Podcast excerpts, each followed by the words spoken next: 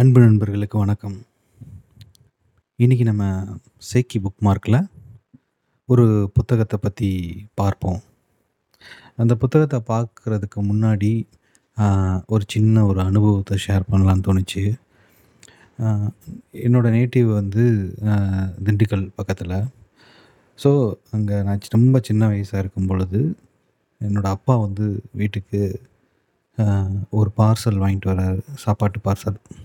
Night ஆஹ் அது கிட்டத்தட்ட நான் சொல்கிறது ஒரு இருபத்தஞ்சி வருஷத்துக்கு முன்னாடின்னு வைங்களேன். உம், அது வாங்கிட்டு வந்து அது ஓப்பன் பண்ணுறம்போதே மேலே பேப்பர் இருக்கும், அதான் உள்ளே ஃபுல்லாக இலையில தான் இருக்கும், வாழை இலையில. அதில் வந்து பிரியாணி, கால் பிளேட் பிரியாணின்னு அங்கே வந்து கம்மியாக தான் இருக்கும். அப்படி ஒரு ஸ்மெல்லு, சீரக சம்பா அரிசியில் பண்ண ஆஹ், பிரியாணி. அது வந்து மட்டன் பிரியாணியாக தான் இருக்கும். ஸோ அந்த திண்டுக்கல்லில் வந்து பார்த்தீங்கன்னா சிக்கன் விட மட்டன் பிரியாணி, பிரியாணினாலே மட்டனுங்கிறது வந்து அங்கே ஃபேமஸாக சொல்லப்படும். அப்போ அவ்வளோ அந்த ஸ்மெல்லு அப்படி ஒரு பசியை உண்டாக்கும். அப் அதேமாரி அதை சாப்பிட்டு முடிச்ச உடனே பத்தாத மாதிரி இருக்கும், அப்படி ஒரு டேஸ்ட் இருக்கும். அப்படியே அதை வந்து எக்ஸ்பிளைனே பண்ண முடியாது. ஏன்னா அந்த டைமில் அதிகமாக வந்து ஹோட்டலில் போய் சாப்பிட்ற பழக்கம் இருக்காது, முன்னாடி அது இருக்காது. எப்போவாவது ரேர் கேஸில் இந்த மாதிரி எதாவது கிடைச்சாதான் உண்டு. இதே மாதிரி அஹ், அந்த கடைகளுக்கும் போய் ஒரு தடவை சின்ன வயசில் சாப்பிட்ட அனுபவம் உண்டு. அஹ், இந்த மாதிரி அஹ், பிரியாணியை வந்து ருசித்த பிறகு பார்த்தீங்கன்னா ஆம், அதுக்கடுத்து ஒரு ஸ்டேஜ் காலேஜ் இதெல்லாம் முடித்த பிறகு நிறையா டைப் ஆஃப் பிரியாணியை வந்து பார்க்குறேன். சின்ன சின்ன ஹோட்டல்லலாம் பிரியாணி பண்ணுறாங்க. அதில் வந்து அங்கே எப்படி பண்ணுவாங்கன்னா பிரியாணி வைப்பாங்க, ந- இப்போ இங்கே வைக்கிற மாதிரி கம்மியான அளவு நிறையாவே வைப்பாங்க. அதை சாப்பிட்டு முடித்த பிறகு ஒயிட் ரைஸ் சாதம் வச்சு ரசம் ஊற்றுவாங்க, அதையும் நிறையா வாங்கிக்கலாம். அந்த மாதிரியும் இருந்தது. அதுக்கப்புறம் சென்னை வந்ததுக்கப்புறம் பார்த்தீங்கன்னா இங்கே வெரைட்டி ஆஃப் பிரியாணி, அதுக்கப்புறம் நிறைய பிரியாணி கடை வந்துருச்சு. ஆஃபீஸ் முடிச்சுட்டு அப்புறம் ஒரு பசியோட பஸ் ஸ்டாண்டில் நின்றுட்டு இருக்கும் பொழுது அந்த பிரியாணி கடையிலேருந்து டம் டம் டம்னு அடித்து அதை அதை எடுக்கிற சவுண்டும் அதோட ஸ்மெல்லும் வந்து பார்த்தீங்கன்னா அப்பயே போய் உட்காந்து சாப்பிட்றோன்னு போல இருக்கும். அது மட்டும் இல்லாமல் அதுக்கப்புறம் ஒரு ஸ்டேஜில் ஆஃபீஸு ட்ரீட்டு அதெல்லாம் போகிறது போயிட்டு இருக்கும்போது நிறையா வெரைட்டி ஆஃப் பிரியாணியை வந்து சாப்பிடணும்னு தோணு கிடைச்சது. அதுக்கப்புறம் என்ன தான் ஒரு மைண்டு ஸ்ட்ரெஸ் இந்த மாதிரி இருந்தாலும் எண்ட் ஆஃப் த டேயில் ஒரு நல்ல கடையில் போயிட்டு நல்லா ஒரு கட்டு கட்டு பிரியாணியை சாப்பிட்டோன்னா அப்படியே ரிலாக்ஸ் ஆகிடலாம். அது அது அது வந்து ஒரு வகையான திருப்தியை கொடுக்குது. ஸோ பிரியாணி வந்து எல்லார் லைஃப்லேயும் ஒரு நல்ல நான்வெஜ் சாப்பிட்றவங்களுக்கு முக்கியமாக பெரிய ஒரு ரோல் பண்ணுது. ஆஹ், அது ஒரு திருப்தியை கொடுக்குது. அந்த சாப்பாடு, அந்த வெரைட்டி ஏதோ ஒரு திருப்தியை கொடுக்குது. ஸோ அந்த அப்படிப்பட்ட ஒரு பிரியாணி தான், பிரியாணி பற்றி ஒரு புத்தகம் தான் நம்ம இன்றைக்கி பார்க்க போகிறோம். அந்த புத்தகத்தோட பேர் வந்து பிரியாணி ஒரு வாசமிகு வரலாறு அப்படிங்கிற. அந்த புத்தகத்தை எழுதியவர் வந்து பாபுராஜ் நெப்போலியன். இது மெட்ராஸ் பேப்பர் பப்ளிகேஷன் மூலமாக வெளிவந்த புத்தகம். இது வந்து ஒரு நூற்றி ஐம்பது பக்கத்துக்குள்ளே இருக்கிற புத்தகம் தான். நான் முத பார்த்த உடனே இது இந்த சமையல் புத்தகம்னு நினச்சிட்டேன். ஆனால் இது வந்து ஒரு இன்டர்வியூவில்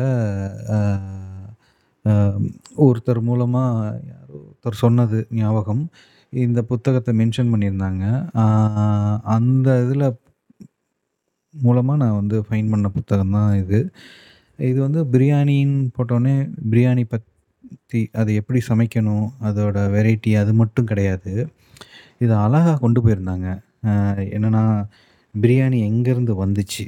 எக்ஸாம்பிள் அவங்க வந்து ம், முன்னாடியே ஒரு இன்சிடெண்ட்லாம் சொல்லுவாங்க.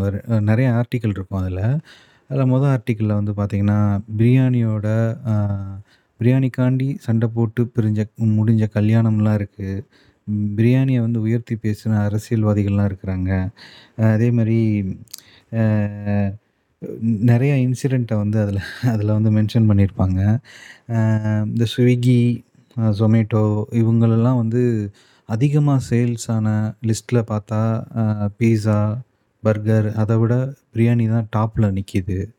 ஸோ இப்படி இருக்கிற பிரியாணியை வந்து அஹ், ஒரு பெரிய கடையில் சாப்பிட்றத விட அஹ், ஒரு சின்ன கடையில், ரோட்டு கடையில் சாப்பிட்டு பாருங்கள் அப்படிங்கிற மாதிரி அந்த கடையை, அந்த கட்டுரையை வந்து ஆரம்பிப்பார் பாபுராஜ். ஹம், அதுக்கப்புறம் அஹ், இவர் வந்து ஒரு வரலாற்றுக்கு உரிய கட்டுரை, அந்த முக்கியமாக எனக்கு அதுதான் ரொம்ப பிடிச்சிருந்தது. அஹ், இது நம்ம சங்க காலத்திலிருந்து இதை எப்படி சொல்கிறாங்க, சங்க காலத்திலேயே இந்த பிரியாணிக்கு ஒரு மாற்று பெயர் இருக்குங்கிறத சொல்லியிருப்பார். பிரியாணினா பிரியாணி இல்லை, இப்போ எக்ஸாம்பிள் அதை ஊன் சோறுன்னு சொல்லி சங்க காலத்துலலாம் அதுக்கு பெயர் இருக்குது. ஊன்னா இறைச்சின்னு அர்த்தம், சோறுனா நம்மளோட சாதம், அதாவது சமைத்த வேக வைத்த அரிசி தான் சோறு. ஆஹ் அதான் இறைச்சியும் அந்த சோறும் கலந்தது தான் ஊன் சோறு. இதை தான் புளிச்சோறு, ஆஹ் நெய்ச்சோறு, செஞ்சோறு, அந்த மாதிரி நிறையா பேர்களில் இருக்குது. புளிச்சோறுனால அந்த சாப்பாட்டில் அந்த புளி இதெல்லாம் க கலந்து இது பண்ணுறதுனால அதை புளிச்சோறு இந்த மாதிரி பண்ணுறாங்க. இது இது ஆஹ் அந்த காலத்திலே ரொம்ப காலத்துக்கு முன்னாடியே இது இருந்திருக்கு. ஆஹ் அதுக்கப்புறம் பிரியாணி எப்படி வந்தது, அதோட ஆர்ஜின் எங்கே அப்படிங்கிறத அவர் ஒரு அனலைஸ் பண்ணுறாரு. அதுக்கு நிறையா புத்தகத்தையும் ரெஃபரன்ஸாக எடுத்திருக்கிறாரு. அதை வந்து பார்த்தீங்கன்னா கடைசி புக்கில் எண்டில் வந்து அ- அதையும் லிஸ்ட் அவுட் பண்ணியிருப்பார். அதாவது குங்குமப்பூ உற்பத்தியில் முதல் நாடான ஆஹ், பாரசீக நாடு, அதை ஈராக்கில் இருந்து தான் இந்த பிரியாணி வந்ததாக சொல்லப்படுதுங்கிறாரு. ஆம், அந்த காலத்தில் நிறையா பயணம் போகிறவங்க பாலைவனத்தில் போகும் பொழுது நிறைய சமையல்லாம் பண்ண முடியாது. அப்போ வந்து சிம்பிளாக பண்ணுறதுக்கு இந்த பிரியாணி வந்து உபயோகமாயிருக்கு. சாப்பாட்டில் இந்த மாதிரி வேக வைத்து மேலே வந்து சுடுமணலை தம் போட்டு, அதுக்கப்புறம் அங்கே பயணம் போகிறவங்க ஒட்டகத்து நிழலில் உட்காந்துருவாங்க, அது சூடான உடனே எடுத்து சாப்பிடுவாங்க. இந்த மாதிரி தான் பிரியாணி வந்து ஆரம்பமாயிருக்கு அதோட பயணம்.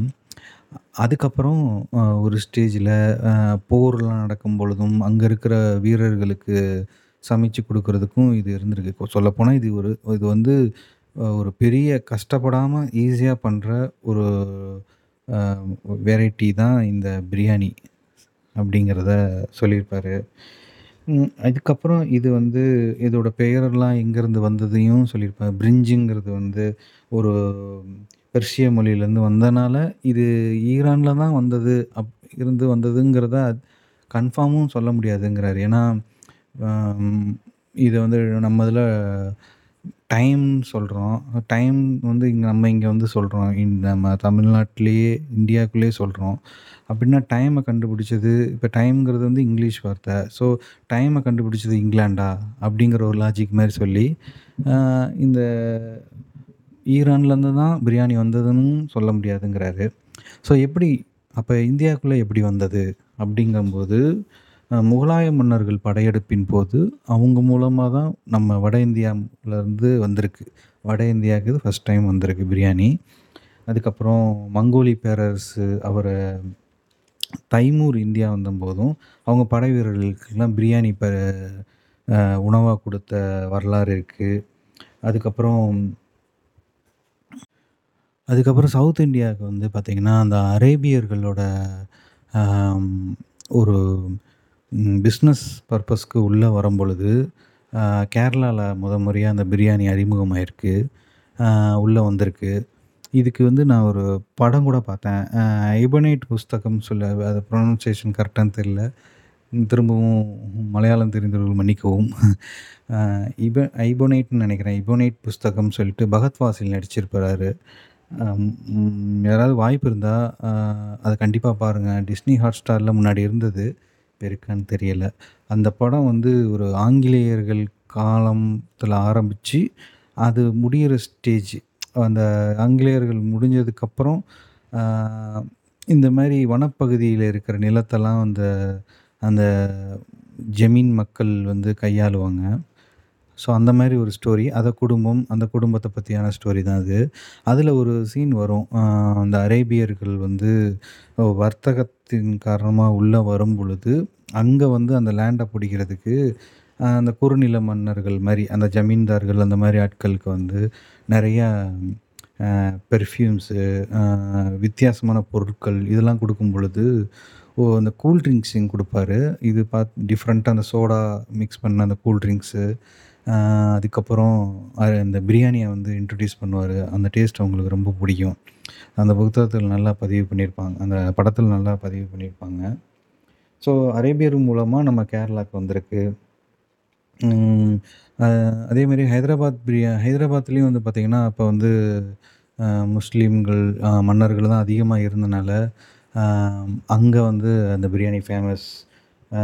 இந்த மாதிரி நிறையா இது பிரியாணி வந்து ஹைதராபாத், வட இந்தியா எல்லாத்துலேயும் நம்ம சவுத் இந்தியா வரைய பரவி இருந்திருக்கு.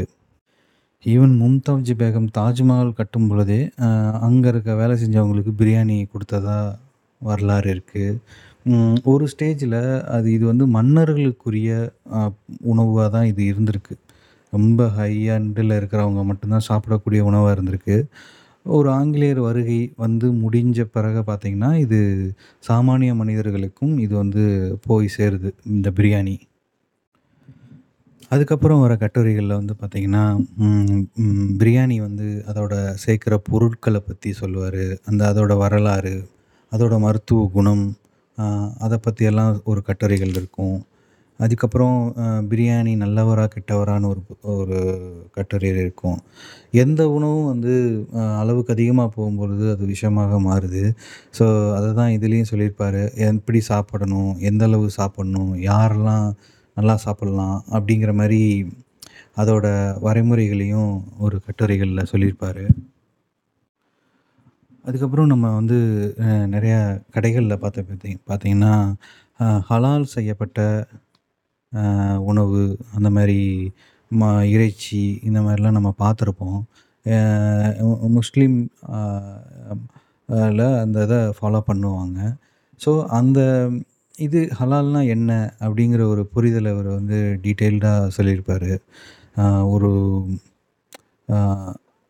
இஸ்லாமியர்களுக்குன்னு ஒரு ஹலாலுங்கிறது ஒரு சட்டத்திட்டம், கிட்டத்தட்ட அது ஒரு சட்டம் மாதிரின்னு வைங்களேன், ஒரு அறத்தோடு நடக்கிற ஒரு சட்டம்னு வைங்க.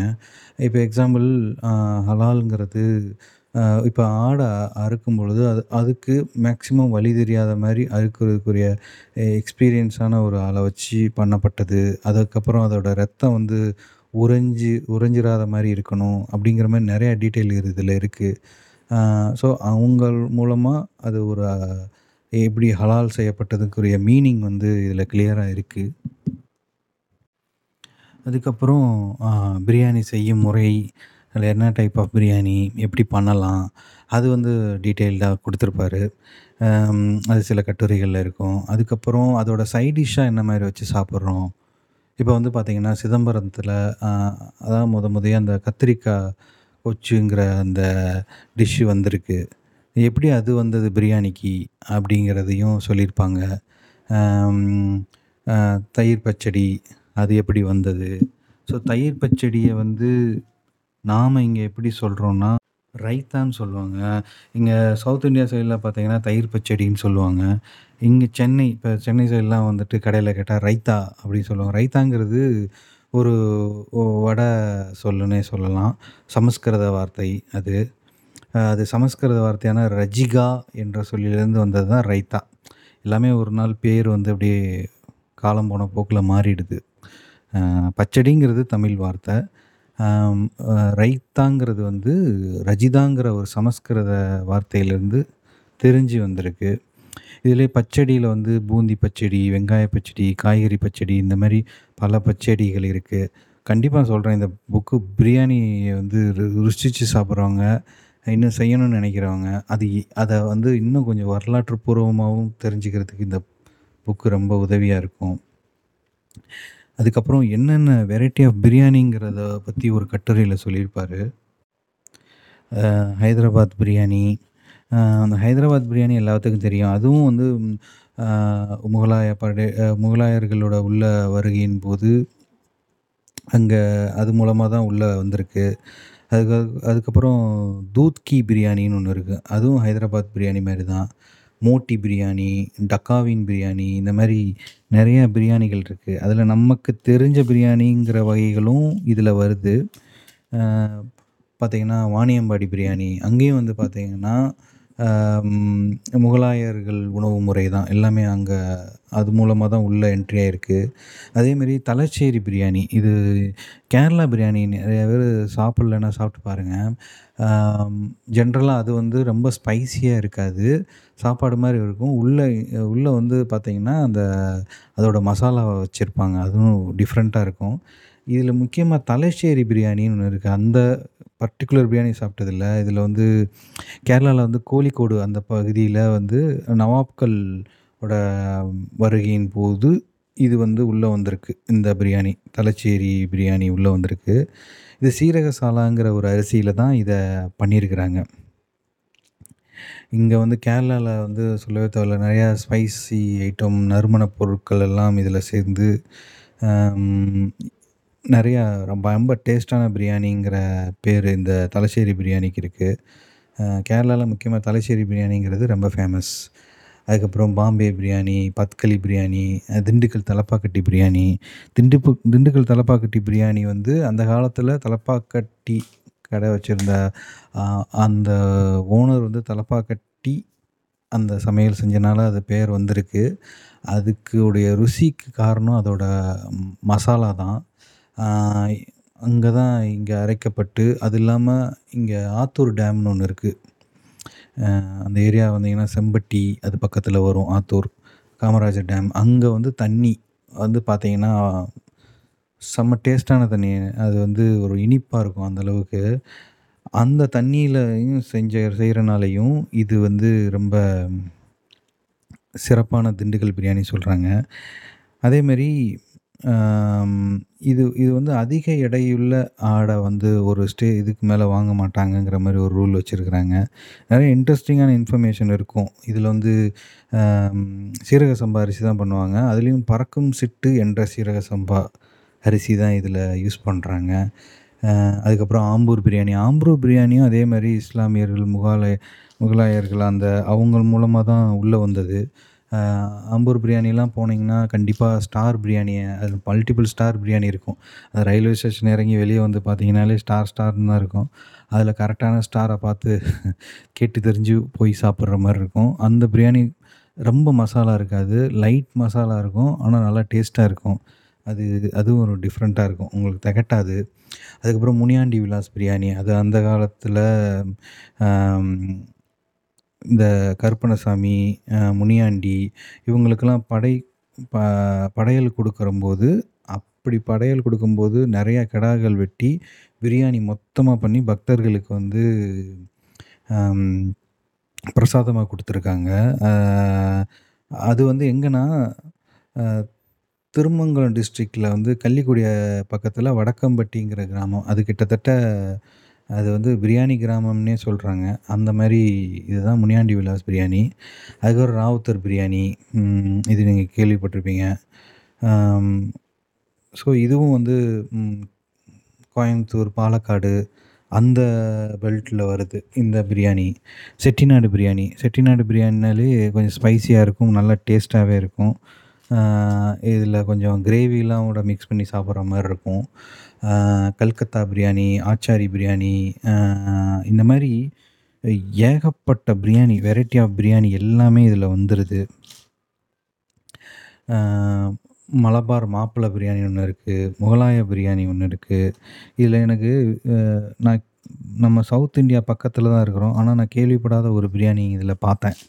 என்ன பிரியாணின்னா சங்கரங்கோவில் ஆட்டிறைச்சி பிரியாணின்னு ஒரு பிரியாணி இருக்குது. இது என்ன என்னன்னா இந்த பிரியாணி வந்து ஆஹ், தூத்துக்குடி, நெல்லை, விருதுநகர், அதாவது சங்கரங்கோவில் ப சரௌண்டிங்கில் இந்த ஊரெலாம் இருக்குது. இது இந்த மாவட்டத்தில் மட்டுமே வளர்க்கப்படும் கன்னி என்ற ஒரு வகையான ஆஹ், ஒரு வகையைச் சேர்ந்த ஆடுகளை கொண்டு தயாரிக்கப்படுகிறதுன்னு போட்டிருக்காங்க.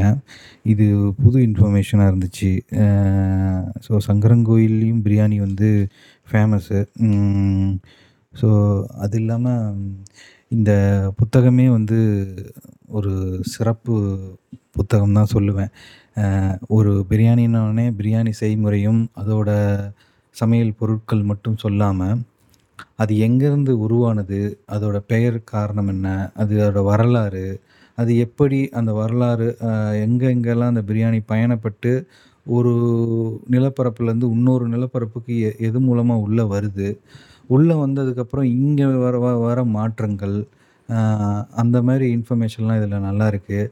அதுக்கப்புறம் அதோட சேர்க்கப்படும் உணவு உணவுப் பொருட்களோட அதோட வரலாறு இருக்குது, அதோட மருத்துவ குணங்கள், அதுக்கப்புறம் எவ்வளோதான் இவ்வளோ பாராட்டி சொன்னாலும் அதை எந்த அளவுக்கு சாப்பிடணுங்கிற ஒரு ஒரு தெளிவு தன்மையான கட்டுரைகள், இது மாதிரி நிறையா கட்டுரைகள் உள்ளே இருக்குது. இதுக்கு இணையான உணவுப் பொருட்கள்னு சொல்லி ஒரு கட்டுரைகளும் கொடுத்துருக்காங்க. அதில் எப்படின்னா அதில் வந்து முக்கியமாக அந்த ஃப்ரைட் ரைஸை சொல்கிறாரு. ஃப்ரைட் ரைஸை வந்து சொல்லும்போது அஹ், அது வந்து சைனா அந்த பக்கம் வந்து பார்த்திங்கன்னா நான்வெஜ் சமைக்க முடியாத ஏழைகள் வந்து பழைய சோறுகளை எடுத்து காய்கறியெல்லாம் போட்டு வதக்கி சாப்பிட்றது தான் ஒரு காலத்தில், அப்படி தான் வந்தது தான் ஃப்ரைட் ரைஸு. அதுதான் காலப்போக்கில் இது வந்திருக்கு. ஏன்னா இது பிரியாணிக்கு அடுத்தபடியாக அந்த உணவுங்கிறத ஃப்ரைட் ரைஸ் சொல்கிறாங்க. அதை ஒரு சமைச்ச ஒரு மணி நேரத்துக்கு மேலே ஒரு மணி நேரம் கழிச்சு அதை சாப்பிட்டோன்னா வாயிலே வைக்க முடியாதுங்கிற மாதிரி அஹ், அதை வந்து சொல்லியிருக்காங்க. ஸோ இந்த மாதிரி கட்டுரைகள் வந்து இந்த புக்கு வெறும் சமையல் புத்தகம் மாதிரி இல்லாமல் ஒரு டீட்டெயில்டான புக் புக்காக இருக்குது. ரொம்ப இன்ட்ரெஸ்டிங்காக இருந்தது. சின்ன புத்தகம் தான், கண்டிப்பாக வாங்கி படிங்க. அஹ், பிரியாணி ஒரு வாசமிகு வரலாறு, எழுதியவர் பாபுராஜ் நெப்போலியன், பப்ளிகேஷன் வந்து மெட்ராஸ் பேப்பர். பார்த்துக்குங்க. ஸோ கண்டிப்பாக இன்னொரு புத்தகமோ இல்லாட்டி இன்னும் சில படங்கள் வந்து நான் பார்த்தேன். ஸோ அதை பற்றியும் வரும் ஓடிடியில் ஒரு நல்ல படமாக பார்த்தேன், அதை பற்றியும் பேசுவோம். ஆஹ் இந்த பதிவு வந்து ஸ்பாட்டிஃபைலேயும் இருக்குது, யூடியூப்லேயும் இருக்குது, ரெண்டுலேயுமே நீங்கள் கேட்கலாம். ஆம், உங்களுக்கு பிடிச்சிருந்ததுன்னா லைக் பண்ணுங்கள். வேறு என்ன மாதிரி புத்தகங்கள் ப- ஏதாவது சஜஷன் இருந்தால் சொல்லுங்கள். ஆஹ் ம், நானும் புத்தகங்களை தேடி புத்தகங்கள்லாம் கொஞ்சம் வாங்கியிருக்கேன். ஆஹ் முடிக்க முடிக்க நம்ம அந்த புத்தகங்களை அறிமுகப்படுத்துகிறேன். ஓகே நண்பர்களே, நன்றி, வணக்கம்.